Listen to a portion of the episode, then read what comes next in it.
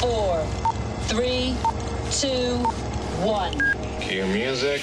This is Movies First with Alex First. A man haunted by his past is forced to face his demons in the slow moving, supernatural religious horror The Vigil. Yakov Ronen, played by Dave Davis, is but a shadow of a man in the aftermath of a tragedy that befell his younger brother. He was present, but he didn't intervene, and before he knew it, it was too late. Ronen is on meds and has spent time in hospital. The implication is in a psychiatric institution. Long a part of the ultra Orthodox Jewish community, he's used to hearing and seeing things, but not like what he's about to encounter. He's taken the step to turn his back on his former life and embrace a more open minded approach to religion. Only he's sought out by a rabbi and community leader, Reb Shulem, played by Menashe Lustig, who, knowing Ronen is hard up for money, prevails upon him to sit with the body of a deceased man, Mr. Litvak, in return for cash.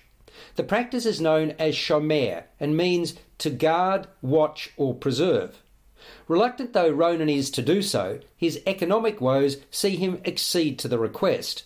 Only Ronen gets far more than he bargained for as he confronts the demon that's plagued the deceased man and his wife since Mr. Litvak survived the Holocaust decades earlier. The Vigil is a film strictly for selective tastes. It's rooted in Jewish culture and mysticism, set in the unique world of the Hasidic community of Borough Park in Brooklyn.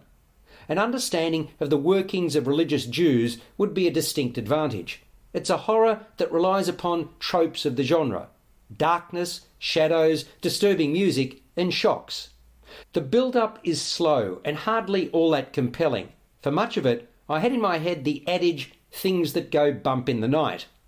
A significant portion of the movie focuses squarely on Davis playing a lone hand as a man with visions and out of body experiences.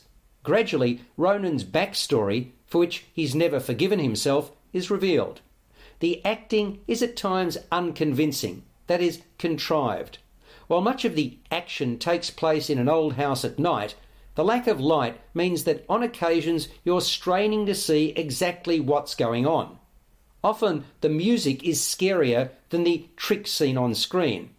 The Vigil is the work of first time feature film writer and director Keith Thomas, and while the film is not without merit, in terms of it being driven by past barbarities and disgraceful behaviour, his inexperience shows. It scores a 6 out of 10. You've been listening to Movies First with Alex First. Available at Apple Podcasts, Google Podcasts, Spotify, iHeartRadio, or your favorite podcast player. You can also stream on demand at Bytes.com. This has been another quality podcast production from Bytes.com.